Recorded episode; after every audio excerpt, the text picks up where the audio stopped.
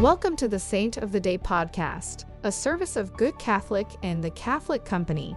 Join us each day as we share the story of a unique saint in three minutes or less.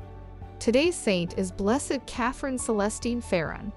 Blessed Catherine Celestine Faron, who lived from 1913 to 1944, was born in Poland. At the age of five, she was orphaned and raised by pious, childless relatives. Desiring the religious life, she entered the congregation of the Sister Servants of Mary Immaculate in 1930.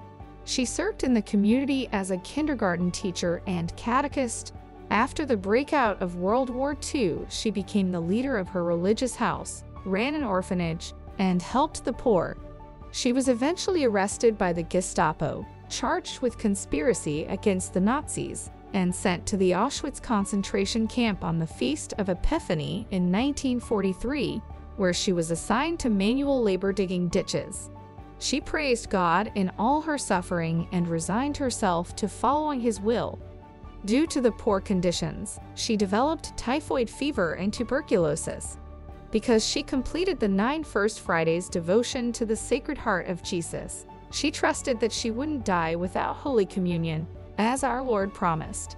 On December 8, 1943, the feast of the Immaculate Conception, she received Holy Communion as viaticum, which was secretly brought to the camp by a prisoner priest. While on her deathbed, she prayed intensely for various intentions on a rosary made of bread. According to witnesses, she offered her sufferings for the conversion of a priest who had fallen away from the church, who did eventually return to the true faith. Blessed Catherine finally died from her illness on Easter morning. She is one of the 108 beatified Polish Catholic martyrs killed during World War II by Nazi Germany. Her feast day is April 9th. Say a prayer that you may possess courage like Blessed Catherine. Blessed Catherine Celestine Faron, pray for us. Thank you for tuning in. This is a Good Catholic podcast. If you liked what you heard, check us out at goodcatholic.com and make sure to subscribe to our YouTube channel